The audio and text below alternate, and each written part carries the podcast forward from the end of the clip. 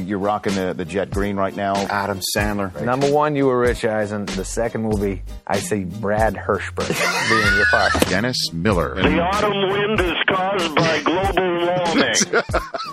Uh, a legend in the booth, Jim Brockmeyer. I do love watching Tebow play. I gotta say, he just he combines all the fiery leadership of Ray Lewis with the uh, with the throwing ability of Ray Lewis, and uh, I don't download many podcasts, but when I do, I prefer the Rich Eisen podcast. Here's your host, Rich Eisen. Welcome to the latest edition of the Rich Eisen podcast. Pleased to be back in the podcast. You're getting set to go back to Indianapolis just a mere two and a half weeks after the confetti drops on Eli Manning, Tom Coughlin, and the New York Giants. The entire National Football League is back in Lucas Oil Stadium for the 2012 NFL Scouting Combine. The best of the best from the collegiate level, trying to go ahead, make some serious coin with what they can do out on the field and on field drills and, and the rooms at night as well to try and impress their future employers. It's all in one neat package just for you, the NFL fan. As you're jonesing for the National Football League, we are back in the mix. Could not be more excited to go to Indianapolis and see what Andrew Luck looks like, see what RG3 looks like, see Justin Blackmon. I've only seen him on Saturdays. I can't wait to see him in person. As you all know, we are there from Thursday night. NFL Total Access comes your way from Lucas Oil Stadium Thursday night of Combine Week. Friday as well, NFL Total Access will be there. And then on Saturday, I'm pleased to uh, begin my annual role of host of the on-field drills um, as we one by one go through all uh, nine of the groups of uh, of top talent that are there at the NFL scouting combine, one after another after another. They'll get out there on the 40 yard dash line. They'll get there in the broad jump. They'll run the three cone drill. Some of them will perform on field drills. Some of them will not. Um, and it's all fun. We can't wait. And uh, I'm there, going to be there starting at 9 a.m. every single day, Saturday, Sunday, Monday, and Tuesday, with various uh, analysts with uh, to my left. Um, uh, Mike Mayock will be there every single day. Charles Davis will be there every single day. Uh, Paul Burmeister is going to be out on the field. I'm, I'm, sure I'm forgetting some other folks who will be there. Jamie Dukes will be part of the offensive line group. Same with Jeff Saturday on Saturday when the tight ends also get out there they'll be with me. Then on sunday is when the rest of the offensive players quarterbacks running backs wide receivers will all be out on the field. It's a very long day. Kurt warner marshall faulk michael irvin will all be with me on the scouting combine coverage of that Sunday. Then on Monday, with all the offensive players leaving town, the defense will have center stage, the defensive lineman interior, also ends. The linebackers will be out on the field on that Monday as well. We'll see which guys can rush the passer, which guys can also drop back in coverage. We'll see who the the defensive studs of this year's draft certainly in the front seven will be on Monday. Uh, Warren Sapp will be part of that coverage live on NFL Network on Monday, after which I will then get down on the turf and run the 40 yard dash again. Last year, I did it in Prada. Uh, 6.18 seconds, I ran it. Let's see if I can break my personal best this year. I run it on Monday. It's embargoed for use, as they say in the television and media business, until Tuesday. Part of our coverage of our final day at the 2012 NFL Scouting Combine, Deion Sanders will be there for the defensive backs group, and I present it to him. I present it to Deion every single year, and I can only hope two things. One, I have a personal best, and two, I emerge in one piece. That's all I'm asking for. That's going to be on Tuesday's Scouting Combine coverage. And uh, I figured uh, we'll do one podcast uh, right now uh, to get you set, uh, sort of a primer on what to look for, who to look for, um, uh, on on the on the combine coverage, and uh, that's uh, that's what this podcast is all about. We'll have one later in the week. Thomas Dimitroff, the Atlanta Falcons general manager, will join us to try and run down for all of you what uh, a talent evaluator and also one of the influencers, one of the deciders, one of the employers of the league, what they're doing uh, to get ready and how they view the scouting combine and what they will do with the information they get from that combine figured uh, Thomas will will do what he did last year, which is get you set for the combine in terms of what somebody who is uh, who is going to make a big time draft decision based off this information, is thinking and how they prepare for the draft. It's also Oscar week. Once again, Oscar Sunday com- coincides with Combine Sunday. And uh, there's a fantastic uh, documentary nominated for an Oscar this year called Undefeated. It's about a uh, high school coach in North Memphis in a uh, an area that is um, uh, and has been hit hard by the tough economic times, to say the least. Uh, an inner city high school that has not done anything in terms of winning games over its 100 year history. This coach helped turn the program around. Um, a white guy, let's be honest, a white guy uh, with African American players, um, come from a different social background, social economic status background, and what brings them together and what helps each other become better men is football, the sport of football. Coach Bill Courtney of um, of uh, the North Memphis, the Manassas Tigers. the Manassas Tigers. Great flick. It's Chris Definitely Law, my podcast uh, audio producer. Chris Brockman, you've seen it too, right? I did. I went this weekend, Undefeated? and it was uh, got a little dusty in my chair. I was uh, I was pretty emotional. It was powerful stuff. It's incredible. It's incredible, and it's more about you know it's it's it's a life movie. You know, not to sound that's what they always say about these sports movies that we're it's not about sports, it's about life, but it, it, it's the truth. Uh, Bill Courtney's going to join us. That's again later in the week, and then Jim Mora Sr.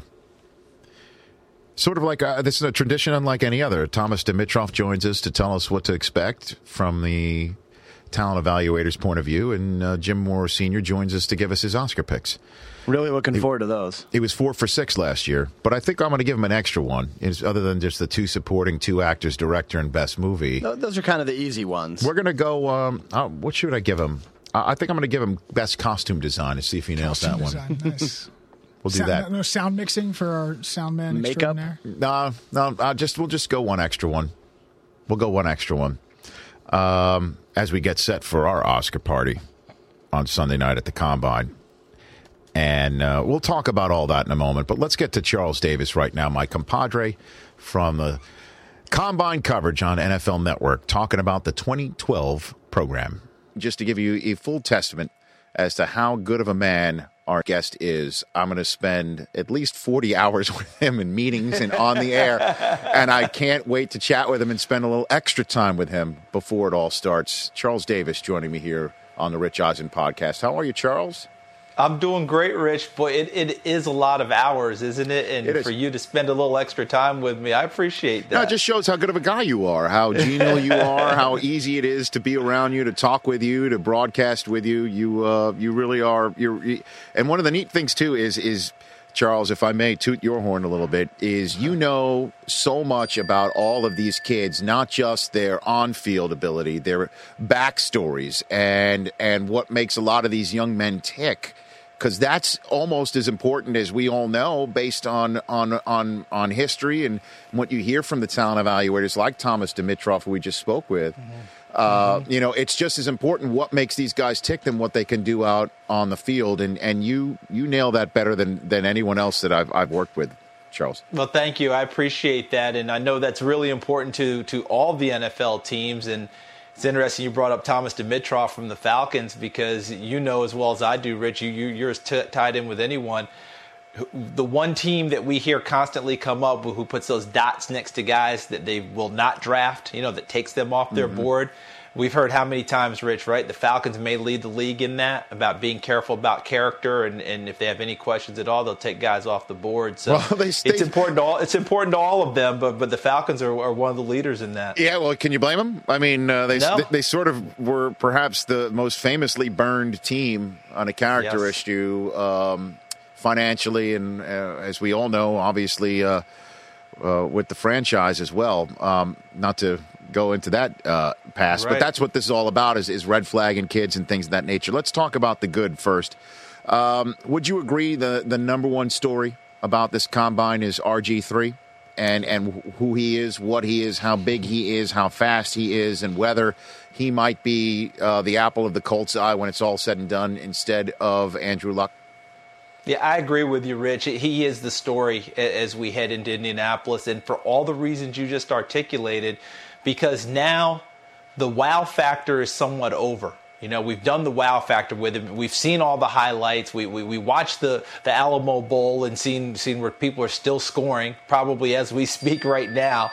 So all of that is there. All of that is out there. All the things that you put, that you just talked about, Rich, that's what we're delving into now. What does the tape measure tell us? Because now we're hearing just how tall is Robert Griffin III? The next thing is when he steps on the scale. Is he big enough and thick enough to handle the pounding that he'll have to take in the NFL as a quarterback? You know, how we know that he's smart. The guy graduated in three years, but he's run that spread style offense. How does that translate in, in him going to the board and drawing things up for coaches and GMs when they ask him about offense? So all the things you talked about, we're going to learn a lot more about that this week. But there, to, to me, there's no doubt he's the top story and the most exciting player in this draft because we know everyone's jockeying to try and get him if the Colts decide not to take him at number one. Well, RG3 even said to the Associated Press this week that he's looking forward to wowing the scouts and yeah. the coaches and the GMs in the meeting room. That I, I think he already knows, we already know from his history of being a, a superior track athlete. He's going to jump out of the building, right? I mean, he's going right. to jump out of the building. Um, when he gets out there on Sunday. But um, uh, the, the question is, is what is his acumen on the grease board when he's in the mm-hmm. meeting room? And he says he's going to crush that too. Yeah, and I don't doubt that one bit, Rich. This is a kid who graduated college in three years. If he decided to go back to Baylor this year, they were discussing, and I remember having this conversation before a game of his that I did this year where they played at Texas A&M. Had a conversation with Art Briles and with people at Baylor where they told me that the discussion was if he decided to come back to school, that he would be petitioning to start law school classes this year, not just your regular graduate school classes. That, so, so the idea that, that we're wondering about, you know, just how smart he is, you and I both know the answer to that. I think a lot of people involved in the NFL do. All we're talking about and all people are wondering about is – how will he translate what he learned offensively in football from Art Briles and his spread system to can that translate to what goes up on the board with NFL teams? Because most teams will give you a small packet of plays and say, hey, we're going to come back in you know two hours and in four hours tomorrow whatever and go over them again how much does he pick that up and translate it I think he'll blow people away on the board too. I, I, don't think there's any ceiling on what Robert Griffin III can do with his mind or his body. So where's the nitpicking kind of come from? The fact that he played at Baylor may not have had the competition, blah blah blah. I mean, where as you know, that everybody's always turning yeah. stones over to try and find something that might uh, mm-hmm. that knock, knock him down a peg.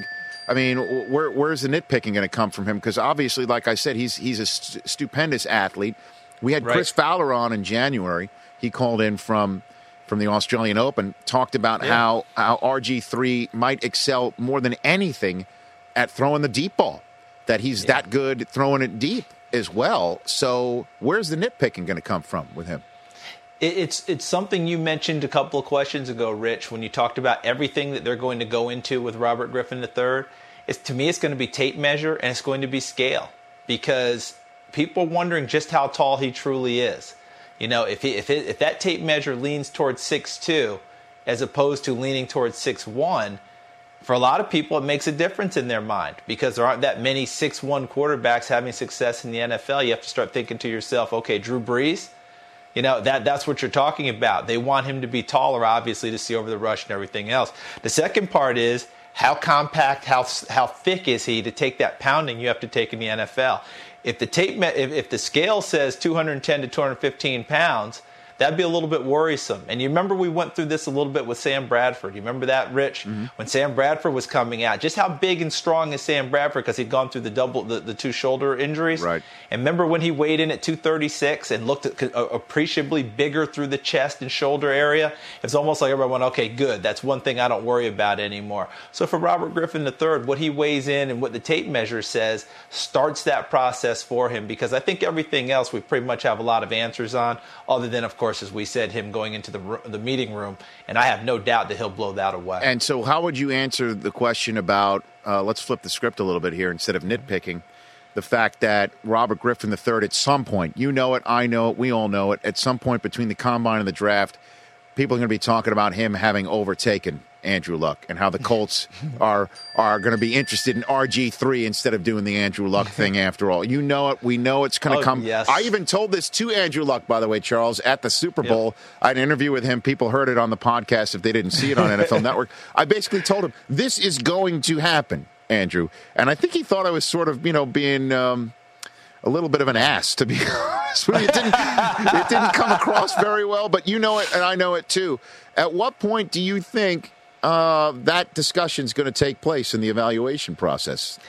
I think it'll take place, Rich, between the combine and when they actually throw on their pro days. I think that's when it'll really heat up because at the combine, you nailed it. You, Robert Griffin III, unless unless it's an unbelievable upset, is going to run and jump and, and perform extremely well at the combine. I mean, you talk about an athlete. Andrew Luck is a terrific athlete in his own right, but he's not Robert Griffin III in, ter- in terms of athletic ability. But uh, uh Andrew Andrew Luck will shock people uh, that he's a, by showing he's a much better athlete than what people think.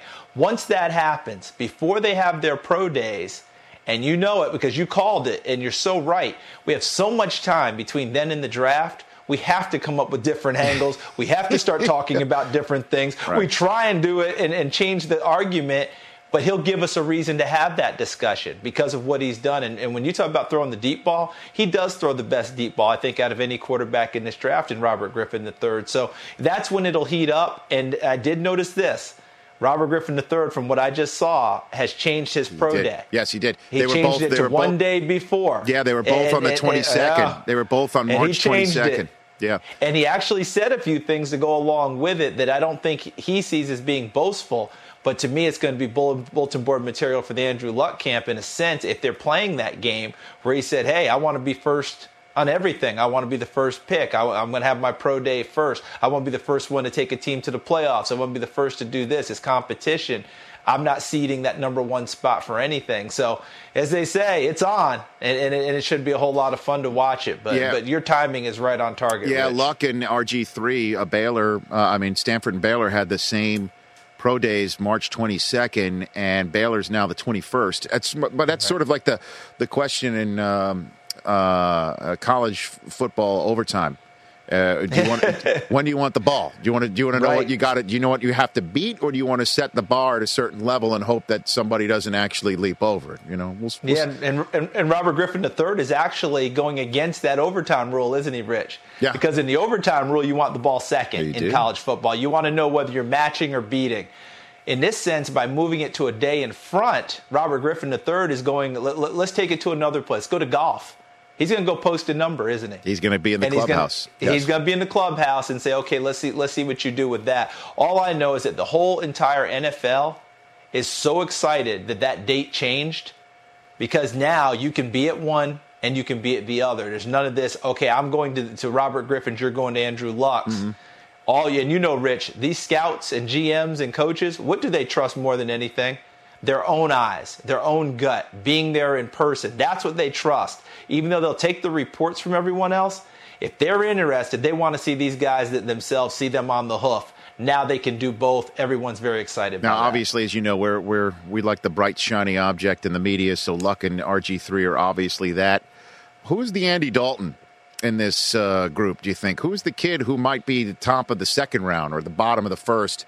Who's going to have a stellar rookie season and maybe be a cornerstone for a franchise at the quarterback position moving forward? You got a few candidates for it because we'll have to see how many guys get pushed into the first round as we saw last year. Where Jake Locker, by talent, we knew was a first rounder. We were worried about his accuracy. Andy Dalton, as you mentioned, was a second rounder, but everyone thought he might be the sleeper, although I'm not sure we anticipated being as good as he was. I mean, that's another one of those deals where it's like, well, we thought, but we didn't really believe. Well, we saw that happen. This year, I'm looking at a few guys. Could could Nick Foles from Arizona be that guy that, that goes in the second round and becomes that type of a pro?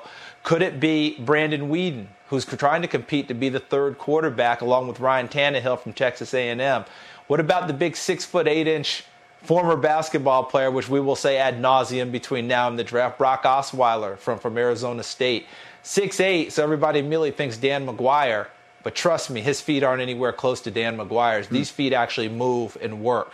All right, this is the basketball comes into play very well for Brock Osweiler. So those are some of the guys that we're talking about that, that, that possibly could be the second round and be those guys. You know, a Kirk Cousins from Michigan State. I don't see him as a second round guy, but I see him as a guy who who has all the smarts, all the moxie to come in and maybe do a little bit better than you might expect right out right out of the gate. Yeah, Mayock has uh, Tannehill, Weeden, and Cousins uh, at three, four, five, heading into the combine right now for his top five quarterbacks on the board. Trent Richardson is he a top five pick? Would you take him that high? Talent, ta- ta- talent wise, without a doubt, I would take him. But the way we play football in the NFL now gives you pause about taking a running back that high. Right. Because unless you're going to take him and feed the beast rich and say we're going to be a team that he's going to touch it 20 to 25 times a game, I'm not sure you're, you, you've served your, your team best by that pick. And, I know that sounds counterintuitive because he's such a great football player. But if you're going to rotate guys, he's only going to touch it 10 to 15 times. You might want a guy who's going to be involved in more plays than that. But talent wise, oh, no question. I mean, Mark Ingram won the Heisman there. Trent Richardson didn't. I think Trent Richardson's a better football No player than Mark kidding. Ingram. So wow, where where do you think he goes? Does he go top ten? I mean, because again, as you said in the NFL, Yeah. Uh, I mean, you take a look, uh, Michael Turner, right? I mean, Mm-hmm. we can we can keep on going on um, in that vein. Yeah, Even Northern MJD, Illinois. MJD, second round Right. choice. Uh, Arian Foster, undrafted. Ray Rice. You know what I mean? Like these are the guys. The, the, you're not top ten guys. I mean, the only guys that you could think of off the top you head, Adrian Peterson, right? But then Yeah. I guess you could say this about anybody: one bad hit, and and they're and they're out. Right. Um, but uh, I mean, you take a look at like say for instance uh, Ryan Mathews, right? I mean, Mm-hmm. you trade up to get him in the teens, uh, but you let Turner go, you let Sproles go, LT uh, obviously is no longer there. You know, uh, Yeah, so and, Mike, it's and, Mike, and Mike Tolbert might be your better back. Right. So, it's just, it- it- does this this has got to factor into some thinking as you take a look at this group, right? T- totally does because you can see spots where he would be a viable option. I mean, let's just say everyone holds their position, which we all know probably won't happen. But for the sake of the draft right now, Cleveland's at four. That would be viable because you don't know what they're going to do with Peyton Hillis. Montario Hardesty was drafted and he's been dinged since he's been there. You get a chance to upgrade with Trent Richardson. That would make sense to me. Tampa Bay Buccaneers at five. Do you have LeGarrette Blount? But does that mean that you wouldn't ta- take a Trent Richardson? Of course you would. He would be an upgrade at that position to me. So that's at four and five right there. That makes perfect sense to me. I know the Miami Dolphins sitting there at nine would say, "Well, hold on a second. You know, we, my God, we had, uh, you know, uh, Reggie Bush go for a thousand yards last year, and we drafted Daniel Thomas." But I still come back to the same argument. Is he better than what you have already?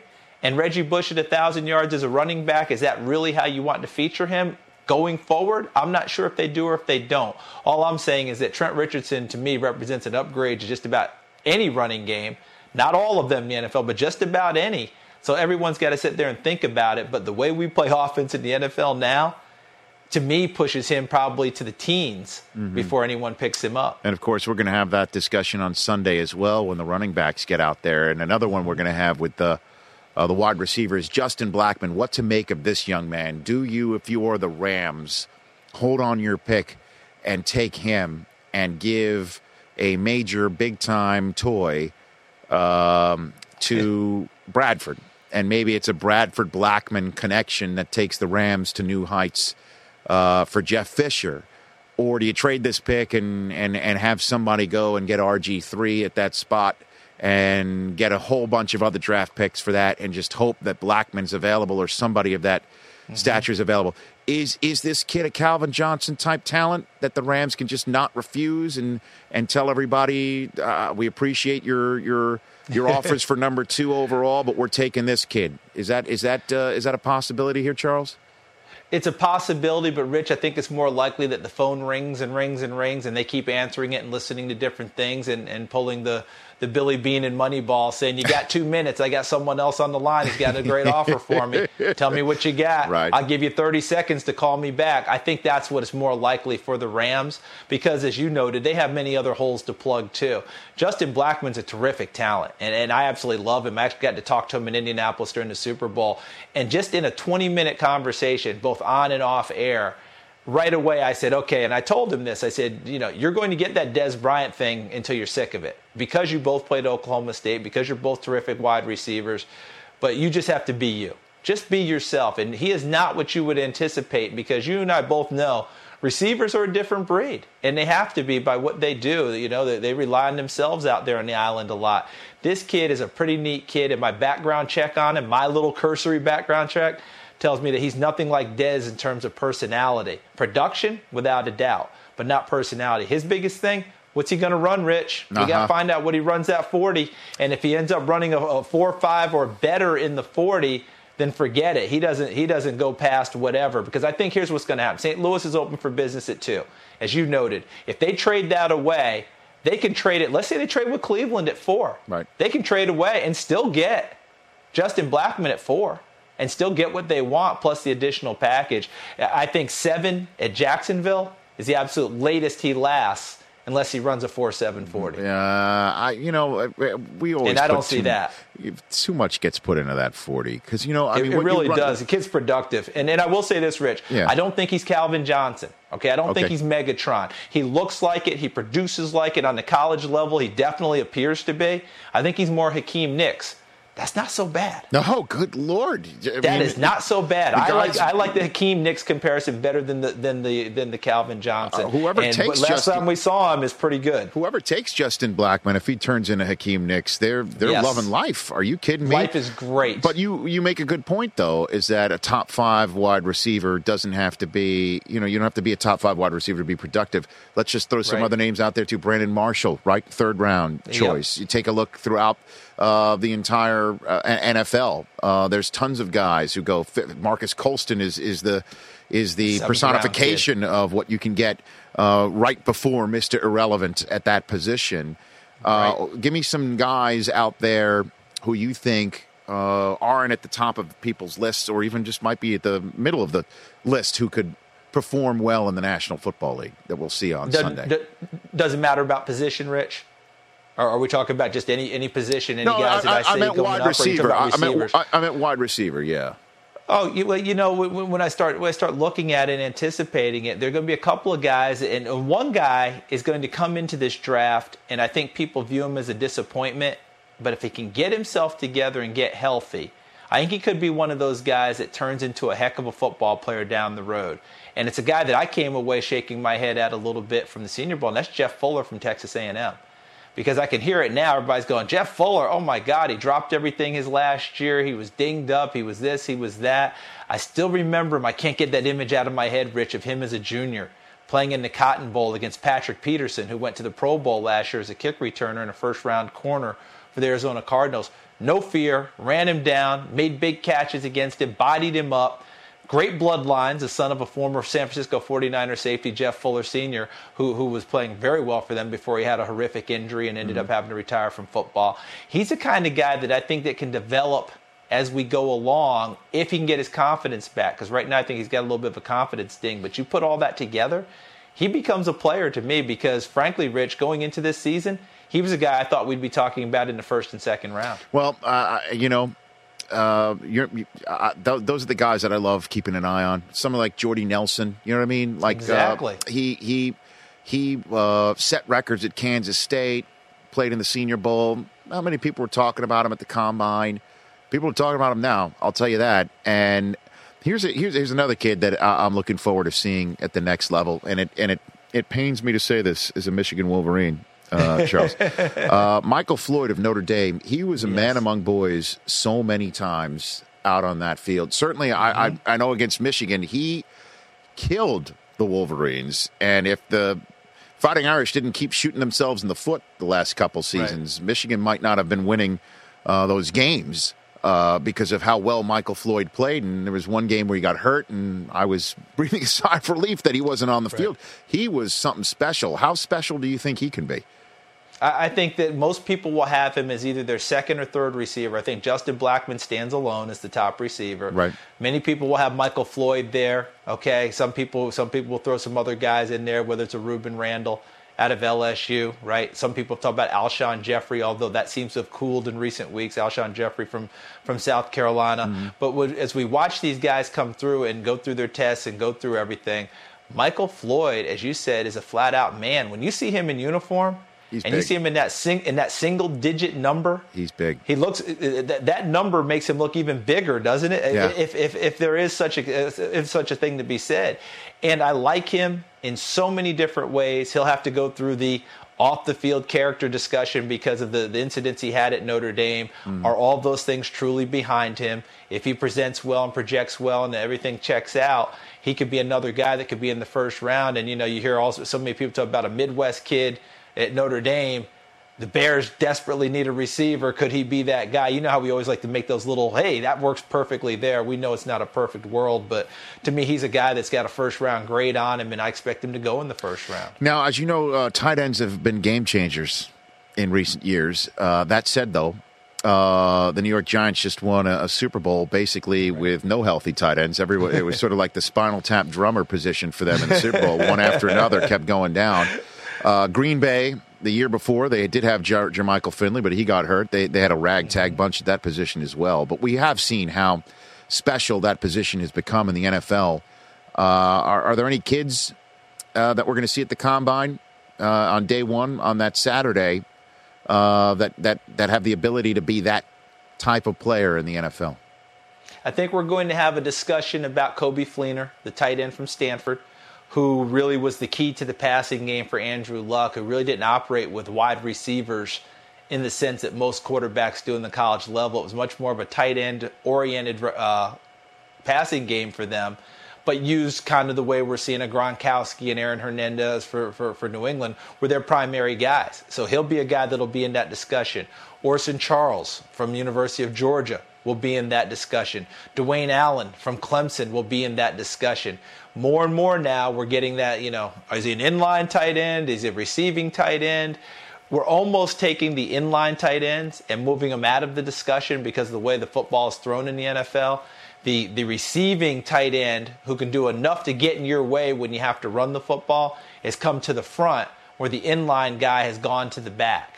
You know, and to me, kind of the line of demarcation was a couple of years ago when Brandon Pettigrew was drafted by the Detroit Lions, who was a combo guy. Remember him, Rich? Yeah. What did he run? Did he do this? But he was a dominating blocker as well as a good receiver. We're not seeing that nearly as much. Gronkowski looks the part from New England because he's a big old strong guy. But when you're catching 17 touchdowns or whatever that number you, was this year, you, you're, you're receiving you're receiving tight end way more than you are an inline blocker. And he's a perfect example of how the evaluation process works uh, and and and the pitfalls of it. And the medical took him off of so many boards, Mm-hmm. Right. Right, and it didn't take him off the Patriot. Made him a second rounder. Made him a second rounder, but Patriots got him. Uh, but so many teams took him off their boards because of the medical. And the question is, how much do you put into the medical? How much do you put into the interview process? How much do you put in that 40 time? How much do you put in the character issues of the high character type guys? You know what I mean? So It's, Gronkow- it's such an inexact science, it right? sure is, man. Uh, these defense, uh, the um, uh, let, let- I guess quickly, let's hit the offensive line. Um, who, who do you who do you think we should be looking for uh, on the Saturday of the combine? Uh, some of these offensive linemen and um, and how they'll fit into teams that, that, that have a need for them. Well, as always, the glamour spot is the left tackle. Talk about Matt Kalil from USC, Riley Reiff from from Iowa, um, Jonathan Martin from Stanford, uh, Michael Adams from Ohio State. Those will probably be the first four names you'll hear. Wouldn't shock me at all if all four end up going in the first round because you have to protect your quarterback. Um, if you're looking interior line, a David DeCastro at guard from Stanford is going to be a name that figures prominently in there. A Kevin Zeitler from Wisconsin at guard. A- a- At center, Peter Konz, David Zeitler's uh, teammate at Wisconsin. I mean, it's gotten to the point now where we always talk about what school's wide receiver you, what school's linebacker you. Well, Wisconsin's offensive line you. Yeah. I mean, you just you just look across the board, and Wisconsin kids doesn't matter whether you pick them the first round or seventh round. You remember last year we were sitting up there on, on day three, I believe, with Brett Bielema, Yeah. the head coach at Wisconsin, Yep. and and Bill Nagy gets picked in the seventh round by the Dallas Cowboys. And frankly, you know, outside of our, our guy Mike Mayock's board, probably not many people had him on there. And he ends up playing. you Well, know, as a when- when. Nagy got picked, and, and uh, that's what they are. Bielema said to us at the draft, he goes, "That kid can Yeah. play." He goes, "That Yeah. kid can play," and and and again, that's a, again part of the evaluation process when you're when you're hearing college coaches, you, you, you know, how much are these college coaches talking their kids up, or and how much are they, you know, knowledgeable about what's for the next level? And you're right. He did say that right on the spot in the seventh round. Told us. Um, he told us right there that day that the kid could play, Yeah. and, and the kid went out and justified it. And it doesn't matter what round you pick a Wisconsin offensive lineman. He's going to be hard for you not to want to play. Right, That's tight end too. They, they've got some tight ends that have come They, out. they got him out there. Travis Beckum in the Super Bowl this year with the Giants. yeah, well, he was healthy. That was unbelievable. Yeah. Um, Yeah, it's too bad. How good are these Alabama defenders that are all over everybody's top five lists, and that we're going to see them? We're going to talk a lot about Alabama football uh, come come Monday and Tuesday. A lot of LSU as well. But Yes. how, how good are these SEC kids? Starting with the Alabama kids, we're going to be seeing in the defense. I think they're terrific, and it's not just because of the athletic ability, Rich. Remember, they're schooled by Nick Saban, Kirby Smart, the defensive coordinator. They're schooled pro style. In other words, their reads, how they fit against the run. You know, we use that all the time. Run fits. What's a run fit? Means you have to be in a certain gap as defined by your defense at the point of attack to make sure the play doesn't go bigger than what it's supposed to. So people say, what's a run fit? This guy's here, this guy's here, this guy's here, exactly as it's drawn up. That's how Alabama does it. If you watch their guys on tape, everything's so fundamentally sound, it's almost ridiculous. If you're supposed to be on the outside arm and outside leverage, that kid is right there. If he's supposed to take inside, he takes inside. You don't see them deviate from what they're supposed to do, except when they know by deviating, they're going to make a bigger play. You know what they say about a, a football player, Rich? Those who do everything exactly as you ask them to do are almost as bad as those that, never do everything that you ask them to do. Right. All right. You got to know when to break the rules, and these Alabama kids know when to break the rules. Whether it's Dre Kirkpatrick over at corner, whether it's it's it's it's, it's Upshaw, Yeah, the Upshaw's linebacker, really right? good, man. And Mark he's Barron, Mark, stud. Mark, Mark Barron, might at be safety. right. I mean, he's he's clearly the best safety, and maybe one of the only the kids who one. who actually fits the role, right? Coming out Yeah, of the collegiate ranks. he's a guy that you know it's way too early but i'll go ahead and do it because that's what we do as you and i have talked about. We're going to do it anyway. Right. he fit he, he, he dallas cowboys at 14 need so much help on the back end. He might be a guy at 14 because normally we're not looking at safeties that high because you you know you're taking a chance on safeties. Remember what was it a couple years ago? It was earl thomas from texas. Right. taylor mays from usc remember that? Yeah, and, where do you and go with that and then, one? And then Seattle, Pete Carroll. Seattle took Thomas. Well, as you know, and everybody and everybody went, "Whoa, uh, he didn't take his college kid." Right. Remember that one? He didn't. ta- well, Pete Pete knew what he wanted out of a safety. Taylor now is has had his struggles along the way, even though he tested out the. Remember his test at the combine? Was- off, off the charts, Well, out the roof. But for- but as a player, it wasn't Right. the same. Well, for a while, we thought he was the fastest guy, and uh, was faster than Chris that's Johnson. right. We had a timing malfunction. Yes, we did. that's right. We For about two hours, we thought he was faster than Chris Johnson, and then we, that's right. You know, ho- hopefully we won't have another moment like that. But so, so We these Al- that. these Alabama kids are legit. You're essentially saying. They're legit. Don, I didn't even mention Dont'a Hightower, the inside linebacker, who will probably be later part of the first round, definitely top of the second round. The thing about an Alabama kid, what you're going to get is you're going to get a kid who's ready to play right away. That's just not going to intimidate them coming out of the SEC. They've been coached harder than, than, than a lot of people get coached because of the way Nick Saban gets after his kids, but they've been coached smart too. It's not just, okay, I've got these great athletes, find the football, go get them. They get there because they know where they're supposed to be in a certain defense, looking out for each other. The old example of do your job and then you trust the next guy will do his, that's an Alabama football player. And, and that's what they're going to get. So who's going to light it up on the defensive uh, drills? Who, who do you think is Oh. going to be uh, a guy that we just because every year I'll tell you what. Uh, this is the fi- this is the this is the fifth year that uh, you've you've been part of NFL Network's combine coverage. This is year eight um, for me, and without a doubt, when the defenders get out there on Monday, uh, the defensive backs are a different story as far as I'm concerned. But when the defensive ends, and then those those guys who also can play, you know the the uh, the four three, these guys can play linebacker. They can do all of this stuff. Those guys get bigger and faster every year. It is a noticeable difference how how how freakier it is Yeah. with each passing year. Who's going to be that guy this year? Do you think? Quinton Coples, North Carolina defensive end. I mean, when you look at him, you're going to say Julius Peppers. because as soon as you know he's from North Carolina, and we all do the same thing, Rich, mm-hmm. we, we you know scouts walk into to their their home office and they say, "Hey, I like this kid." The first question they ask him is, "Well, who does he remind you of?"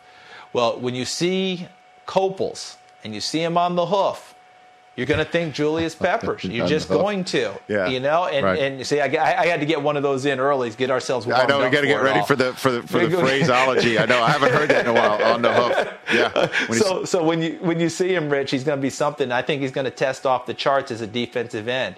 He's going to he's going to run, he's going to jump, he's going to do everything that you're asking for, and really, really look the part. The issue for him is going to be his junior year was significantly better on tape than his senior Right. year. Although I thought his Senior Bowl week was tremendous. I really thought it was good from day one on. Not a matter of him just flashing it again during the game or certain drills. I thought he took coaching well. I thought he had a really good week, and then he carried it through and played the game and played it like he had practiced all week. And, he was almost unblockable on Saturday in a lot of plays. Even when he got blocked, he had his hands in the passing lane and batted passes Right. away. I think he's going to be one of those guys that absolutely lights it up. And his teammate, an inside linebacker, Dave Brown, wait till you see him run. Wait till you absolutely see him run. He holds, are you ready for this, Rich? The 60 meter dash record for the University of North Carolina. Not the football team, the University of North Carolina. And he plays inside linebacker. Interesting. I can't wait for So, that. so many people will want to talk about him playing safety. We'll see how that turns Well, that out. I don't think so. That leads me to this question. Then, uh, just a couple questions left with you, Charles Davis. Who's going to be the fastest? Who's going to win that forty this year? You got Oh, somebody? boy. You know, I I know, I know it's a tough one because I'll bet you uh, a couple years ago, not many people would have said Jacoby Ford. You know what I mean? Yeah. So yeah, there's, there's going to be a dart that shows up. We, we almost had it a couple of years ago. Remember the outside linebacker from Nevada, Dontay Moch? yeah, yeah. Remember he ran like a four three nine. Yeah, I know. We're like, whoa, I where know. did that come from? telling you, so man, we'll they get, get those, we'll get those darts year. that come out of here. get- yeah, they they just fly. They get faster and bigger every year. I mean, we're going to be talking when the defensive ends are out there. I, I would put the over under on Jason Pierre Paul mentions at maybe five for just that should be another one. Yeah, it'll be another one. Coples will get. you know, uh, you know, JPP. Everyone's looking for that kid who who do backflips and stuff like that. But so so you don't have a you don't have one guy that you could think of at the defensive Uh, you know- back spot even who's going to be the the fastest guy. You know, I'm, I'm having trouble trying to put that down. A guy named Brandon Boykin, I would Okay. have suggested as a candidate from Georgia, Okay. but he got hurt in the Senior Bowl, so I don't believe he's going to be running So for us, which is unfortunate. So I think it's wide open. I know Mike. I know Mike Mack's got a couple guys that he's listed out there. What's interesting is you brought up Jacoby Ford. What was he? A fourth round pick, Rich? Yeah, and if I'm not mistaken, he ran with the special teamers on, Yes, he on did. Saturday. He did not even Yes, run he did. He with did not run with. Mm-hmm. everyone else. You're exactly right. Remember, it was him. Remember Trindon Holliday, Of course. out of LSU, Yeah, who- who, absolutely. who's about you know in the, in the description of Rudy, five foot nothing, weighed a hundred and Nothing. nothing. Yeah, but he was the fastest guy out there. So it's always someone like that that comes out of, out of almost nowhere that you look up and say, boy, where'd that come from? Uh, one guy I'm eager to see run, although I'm not sure if he's going to be the fastest guy there, but I want to see him run and move, and that's Joe the Jet Adams from Arkansas, who led the nation in punt returns last year. Averaged about 16, 17 yards a return and had five touchdown returns in, in the kicking game. So I want to see him see him, see what he does straight ahead because he does get up and go once he moves. And lastly, um, you know, if you are asked that question the next couple days, the interest, the, the easy answer could be, I know who will definitely be the slowest, and I don't know if you're going to be the slowest though, Rich, because be- I've already. I don't know about that because you we're going to get one of those big old linemen. I think you might be able to nip someone, Rich. And here's and here's what I'm telling everyone, and I'm Yeah. going to call the shot right here on your podcast. Yeah. Okay? Yeah. Do you have your your personal best number? Uh, I'm What- six, what was your personal uh, best I ran so the four as you you, you as uh, uh, the official. I guess you're the Yes. official announcer or you're the official anchor of, of my 40 yard dash. And, and and I defy anyone to get in my way. No That one is my will. seat, and I'm holding it. It's basically I, I present the the uh, the 40 to Deion Sanders every Tuesday Yes. on our on our broadcast. I run it Monday after all the defenders are done. I run it Monday. Yes. Uh, uh, last year Mayock was in, became the official timer. It took him a few years Yes. to, to buy buy into this sort of stuff. You know, Mike he's, has he's in now. He's he's he's hardcore. So it took a few years for Mike to buy into this. He's in. He's in. I finally in. converted him. I, I've worked him over for years. He's Uh, in, and he and he only trusts his own watch. He I doesn't trust I- that electronic no stuff. He wants his own watch. No doubt, and and you, uh, ever since the simulcam started getting into Yes. this shenanigans, you are the official announcer. You get the list. I'm in. You get you you you run it down the shot sheet. You get the paperwork, and you are the king of that. It's great. And Deion just sits there and laughs. Uh, that's the way we, that's the way we do it now. Uh, that said, that said, you think six one eight is my personal best. You think Rich, you, if will, you will break that this year. I think so too. I feel good. You I'll will be honest. break. You will break six one eight this year. I feel saw really you good. Mm-hmm. a couple weeks ago at NFL Network, and one of the things, if I'm not mistaken, that you take great pride in is that you show up every year and run this. Yeah. But it's not like you're in between the other 360, 60 plus days that you're training for it, quote unquote. Okay, you're not. You're not. You're No. not. You're not in the blocks. You're not with a personal coach. You I know what I mean? You're not. You're not going to the Tom Shaw Speed Camp or No anything API like for that. me. No API. You show up Right. as Rich Eisen Yep. To run the 40. Every year you present, and here I am. And as you know- I've si- I saw you. I saw you two weeks ago. Yeah. You look in the best physical condition. I've seen you since I've seen since, since since I've been NFL Network. Okay, thank you. I'm predicting on your show right now. Yeah. I'm calling the shot, Rich. You're breaking your personal best, and I'm willing to tell everyone that. I, I've been I've been feeling it for a while. I'm Thank you. calling it out now. You're breaking your personal best in this one. I cannot wait to be there to, to be a part of it yet again to document it because this is something I told everyone. You know, this is no longer tongue in cheek, Rich. This is one of those things that helps make the combine because the com and what I mean by that though is there's so much attention on it. Yeah. But everyone at home and, and, and we're all included because we got involved too. We got involved in our jobs because we saw them and we thought we could do that as well as we see other people do them. That's just how the, how it works. People at home sit at home and have Walter Mitty fantasies about playing. yes. But, but right? I mean, let's be honest. We all do. Otherwise, right? We all want to be invincible and be Vince Papale and show up for the for the tryout and make someone's team. We all want to do that. You go out there and you you fulfill the Walter Mitty for the rest of us. Yet at the same time, it also confirms for us that those guys we see at the combine, what they're doing, that's for real. That is for real. Because we're all out there doing this thing, and, and, and you're you're running the 40, and it's fun for all of us. But you also know eh, that part is tongue in cheek. I'm running the 40 for you guys at home watching. I'm lucky enough to be in the same spot these other guys are. This is fun. But did you just see what we just saw for these last three or four days? Uh-huh. Those are those are the legit guys. That's I for know. real, and And that's I- why that's why I love that, that your 40 is a part of it because it satisfies telling us about both worlds. Oh, you're you're too kind. I, I just you know it's it's just inane stupidity that I just hope doesn't Yeah, but isn't it result with me hurting myself. Isn't it fun? It is fun. It is fun. And last it's year fun, I remember and people love it at home. People Last love year- it. I, everywhere I go, they talk about I appreciate that. Last year, I remember there was a, an offensive lineman who almost hit six seconds. I forget. Almost. Who, I forget who it was last year, but Warren it. And we had him in simulcam too. Sapp was sitting. At, Sapp was sitting at home watching the O lineman because he's there for he's there for the D line. He comes out Yes. on Mondays. I think he was still in Florida at home on Saturday watching it. He tweeted at me, "There's your pace car, Rich Eisen."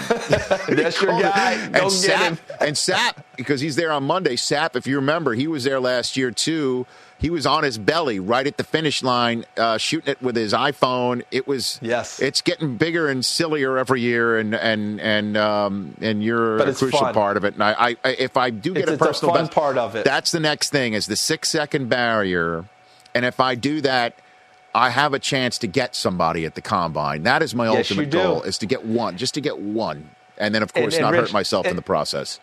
And let me say this: if you break the six, if you break the six barrier, Yeah. Mm-hmm. okay, we are not going to do it like Bannister did it when he broke the four minute deal, where he went back and like taught his classes the next day or something. Yeah. Okay, we're going to celebrate this bad boy. Canyon of Heroes. right? Canyon Okay, Heroes, we- right up, right up to Steak we and Shake. We are celebrating it. If we are celebrating. We're, hey, and if we go to Steak and Shake, we'll see three quarters of the league there Oh, that no, night. So that's a beautiful. People were saying to me, "I'll tell you, this is a funny thing, and we'll leave it at this." At the Super Bowl, because you know, Indy, as you saw, Yes. it just lit up. It was incredible. Did a great job. The entire Midwest descended upon Indianapolis to celebrate the sport of football for the biggest weekend. It was incredible, and so many people came up to me and were saying, "Isn't this incredible? I mean, wh- what's it like for the combine?" And I'm like, take a look out here now and look at all these people on the street. The combine, it's about 30 degrees colder. It might be raining at the same time. Okay, that- an odd thing if it's less than 30 degrees and raining. I don't know how that usually happens. It's uh, meteorology wise, but it's usually that. There's five people on the street, and Dick LeBeau is in the Steak and Shake by himself at 12:30 in the morning. That's the scene for the combine. You know, that's the combine scene. Meanwhile, at the Super Bowl, there was a line out the door at three in the morning at Steak and Shake. I'm like, this is not like that for the combine. So we're going to take far- it down a notch, but still have fun coming up this weekend. as far as I was concerned, in Indianapolis for the Super Bowl, which they did an unbelievable It was unbelievable. job. I mean, absolutely magnificent. They they have to be part of the rotation from here on out. No doubt. But the Steak and Shake lost its ambiance for me with that many people showing up. It, it almost felt like people were intruding on our place, Yes, didn't it? no doubt. Because I was like, who are all you Johnny come latelys to go to the Steak and Shake? You're not here when we're here at the combine Nope. when you look up and half the NFL's coming through at 2.30 and 3 o'clock in the morning and everybody, and wow, look over there. Look who's sitting there in that booth. Wow, look who's over in that booth. That's that's the combine. It is. They're going to have to. They're going to. Steak and Shake's going to have to earn its combine cred back this weekend. they sold out on us, Rich. They and, sold out can we, and way. can we get you? Can we get you to the NFL Network Oscar party Sunday night? I I will be at the I will be get- at the Oscar Okay, party, good. and I've seen a few of the, I've seen actually seen a few of them now. But who are we aiming for this year? Is Mooch still holding the title? Mooch uh, lost that. Matt Pomeroy, the uh, the chief Yeah, uh, researcher, disputed. won it last year. Uh, I Mooch- heard in, I heard I heard in the makeup room though, Rich, that that's a disputed title with Pomeroy. No, Pomeroy won it. Words out. He did win it. He did win it. And um, on top Okay. of it, Mo- Mooch has won twice. And Yes, um, he has. Mariucci called me. He Did called you hear me. about the trophy? he called me. He called me to find out past winners because he's making a Stanley Cup type trophy or a claret jug type trophy that travels that the winner gets for a year, but then has to bring back to Indianapolis for our for our Oscar party. Well, whoever whoever wins it, they have to do one thing though. They've Mm-hmm. Got to treat it like the Stanley Cup and take it places with them. and take pictures with it. and take pictures and make sure that it goes through some stuff and you know you, you're Oh, drinking out of it. it here and you goes mountain climbing there and taking to Machu Picchu and if they don't do that then they can't earn the trophy. Fantastic, Charles. I look forward to seeing you in Indy and hanging with you the whole weekend long. Can't wait. All, all the best, Rich, and, and again that personal best will happen Thank you. this year. Thank you. Man just called me the Walter Mitty of the NFL Scouting Combine. I will take it. I will run with it. I will run very slowly with it, but I will take it and run with it. Uh, that's Charles Davis, part of the NFL Network crew that is going to be bringing you the 2012 NFL Scouting Combine with multiple days of exclusive coverage, starting from Indianapolis on Friday, and then Saturday, Sunday, Monday, and Tuesday. Charles will join me, Mike Mayock, and a host of others. Irvin will be there for the wide receivers, Marshall Faulk for the running backs, Warren Sapp for the defenders. Kurt Warner will be there for the quarterbacks on Sunday. Jeff Saturday for the with the offensive lineman, fittingly on a Saturday. Uh, he will be there as well, all leading up to the arrival of primetime himself, Deion Sanders, coming in for the defensive backs on Tuesday with the um, Oscar party on Sunday night. It's all good. Charles Davis, thanks for joining us. Thank you, Rich. See you there. You bet. Charles Davis, everybody. Ladies and gentlemen, Charles Davis. He's the best. He is. What, what are you paying him a month? He was hyping you up there. Yeah, I know. I think he got emotional about about that. About He's that. got your back. That, that I run for every man. He sits up there I with, run with every Deion, and they they commentate on your forty. Well, they what they the do, Stro what they motion do is, let's be honest here. I mean, uh, have I ever told you the the origin of this forty yard I dash? don't- Or I I don't think I've I heard, haven't I don't think heard it, heard no. the Uh, is I've been doing the drills on field drills for five years, but this is I think I mentioned eighth combine, two thousand five. I'm just doing total access, and um, we're putting the show together, and it it was a real slow process. You know, it was it was the first time we'd been there, and everybody's still feeling out the situation, what it looks like. Right. I mean, this is where where the first year when we put a camera in the weight and rep, reps room, and we're like, "Who is this crazy man named John Lott? Who is he?" and then the next year we mic'd him up, and the rest is history. He's like a he's he's a got god now, he yeah. is a, he's a combine staple, right? Cardinal strength coach. Right. Um, I think he was the Brown strength coach back then. Back in, back in the At any rate, so we're beginning to fill out the situation, and we're waiting for interviews to come up to a suite on the second, fl- se- you know, on the mezzanine of the old RCA Dome. And I'm sitting there with Terrell Davis, who was with the network back then. And we're just bored out of our minds, staring out at the field. And I say to him, um, how fast do you think I can run the 40? and his response was exactly that. He laughed. He didn't give an answer. He just laughed. And I'm like, dude, you don't think I can run the 40 very fast? And he goes, looks at me, and you know, TD, he's so he's so smooth. He just goes, no, I don't. I'm like, okay, I'm going to go do it. He sort of dared me to do it. I went down there. Um, Because and- you used to run in loafers. well, yeah, I, Right. I, I was dressed for the sh- for total access. Right. You know, lace up shoe, dress shoes, and a suit and a tie, and um, I did it. And uh, the you know, the place was half dark, like the lights weren't on yet, or were, were, were down because the field was completely empty. Cameras aren't rolling. You're just. I didn't just- think the cameras were rolling. I didn't think they were. Um, and Big Game James, you know James Lytle, who runs the steady, who's the, one of the best Steadicam operators in our business. Right. He was there. He was on break. He just picked up the camera and started shooting it. I had no idea he was. Jen Love, our director, um, now she's the queen of all directors around here. Um, she f- fired up the cameras, and I had no idea in the truck they were rolling on it. So I ran it. I just ran it. And I go back upstairs. They're like, you know, they rolled on it. I'm like, get out of here. I had no idea. So they rolled on it. And next couple days, we, we showed it to Joe Gibbs and Holmgren. Loved it. Now suddenly, They break it down coaches are coming up to me and saying they saw it. They're laughing. Matt Millen came on, busted my stones. Matt Millen tried to sign you. Very nice. No, I wasn't a receiver, so. Um, Ouch. At any rate, yes, that's the way it happened. And then year after year after year, I did it, and no one was really clamoring for it at all, or mentioning or talking about it. Twitter helped it. The internet certainly Right. getting bigger and bigger and bigger helped it. YouTube. But what took it to another level was the simulcam. That instead of me just running the 40 every year, now it was something different. They're overlaying, can, you know, the fastest guy Right. on me, and and and the funniest of BJ Rogers, BJ Rogers, Rogers. Mount yeah. Cody, you know, and it's it's sort of like slapstick hilarious, where the fastest guys immediately exit the screen, and I'm still getting That's out of my rocking. break. You know, it's I love it when they give you the uh, the six yard head start on head that. start. yeah, six Deion's yard like, head don't let him catch you. I mean, there's all those different new Yeah, things that have yeah, come yeah. from it. And so Charles Davis, when they started simulcamming all this stuff and making different elements to it other than just me running, they put it, you know, the different shots on a card for Charles. And Charles that day, first year they did it, became, I guess, the play-by-play man of this thing. And you know, the rest is sort of it's crazy. Like it's cr- it's it's freaking nuts. There's like a guy, somebody in Poland posted it on YouTube, and it got him a million hits. And you could see there's like a, a map of the globe associated with each video that's internationally downloaded, I guess, and to show where it's the most viewed on the uh, on the gotcha, map, yeah, yeah. and you, you you tell where it's most viewed. The uh, the the the countries where it's the most viewed is like a dark Kelly green, and then with less downloads, it's a lighter shade of green until it's white. If there are Like hardly any downloads, 10 radar. right? Right, exactly. so you take a look at this video. North America is dark green. And then there's a small speck of dark green in the middle of white Europe, which is Poland.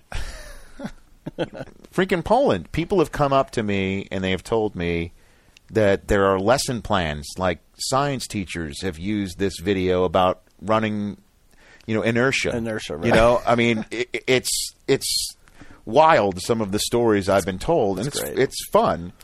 Well, they're, they're doing fun. a they're doing a contest this year, or uh, not really a contest. Yeah, I don't- contest. I don't a- know if they wanna call it a fan, con- right. fan submission thing. Uh, NFL Network, NFL.com, uh, through Twitter. Actually, uh, you've heard about this, I guess. Yeah. Um, so if you if you tweet the hashtag RunRichRun with a video of you at work in your business attire, Yeah. suit, uniform, outfit, running a forty, tweet us the video. And I think we're running it on the Monday of a combine coverage. Yeah, the it's best gonna of be great. people running in their suits at Wow. work, and um, you know, and then I do it Monday uh, of combine because it needs to be edited and put Right. together and present. I presented to Deion. That's the whole. I mean, Deion's the fastest man in the history of the combine. Many people say. Where'd you get So- the idea for the Bod Pod? That was last year that uh, was because of, of uh, Lady Gaga. Because this thing is always two Right. weeks after the Grammys. She came out. She came out. Remember, she came in on that egg. Yeah. So I, am like, what is an egg? You know, what's the something that looks like an egg? So it's the Bod Pod, which we also had fun in a combine a few years ago. Butch Davis, me, Jim Mora, all got in the Bod Pod to get our body fat measured because that measures body fat. Oh, okay. Body fat. This the big, it's sort of like a big Woody Allen sleeper Right. type egg that you go in and you sit in there for like five minutes, and it measures your body fat. So we did that, and um, I sort of defeated the purpose. I went in with a crossword puzzle and a case of White Castle. so it sort Very of threw the reading off a little bit. Uh, so that's the combine. What, one one question I have on the combine since Yeah. you've been there for nine years. What do you think of it? Kind of um, like now, it just seems like athletes are. It's like teaching kids to test and to the exam. Well, it's just like anybody, you know. I mean, just like any stand, it's a standardized test. Is really what it is. So you, there are ways to prepare for it, and there's ways to ace it. But the bottom line is, when you take it, you still have to perform, and that's, the, as I mentioned to you, it's the only posse-free event in the NFL. Every other event at the NFL, the draft, Super Bowl, games, anything, even at the uh, rookie symposium, they do take you inside a hotel, but your agent can still be there. You know, and you could still get time. I mean, the bottom line is is this is posse free, one hundred percent. Nobody's allowed in there. And the perfect example is Maurice Clarett. When he was there, he tanked his 240s, or thought he did, and he uh, quit we're sitting there watching it, and he undid his shoelaces and put on. You put on a, a different color sweatshirt when you're not performing your drills, so everyone in the in the stands knows that you're not uh, taking part anymore in the drills. And um, so he did that. Now, if his agent was in the front row, calling him over, he, they would have told him, "You can't quit. You know what you're doing your draft your your draft stock right now." But they don't. So it's just like anything else you know, an SAT, I could I could get ready for the SAT or the LSAT or the PSAT or whatever, but it comes a time when uh, you're on the clock and you got to bust out your pencils and take the darn thing, yeah. And you're left to your own devices, and that's what the neat thing is, and that's what we're going to hit with uh, Thomas Dimitroff in a, in our second podcast of the week, the Atlanta Falcons. Yeah, that'll be up Thursday on NFL.com. Okay, along with uh, Bill Courtney, the coach of the North Memphis Manassas Tigers.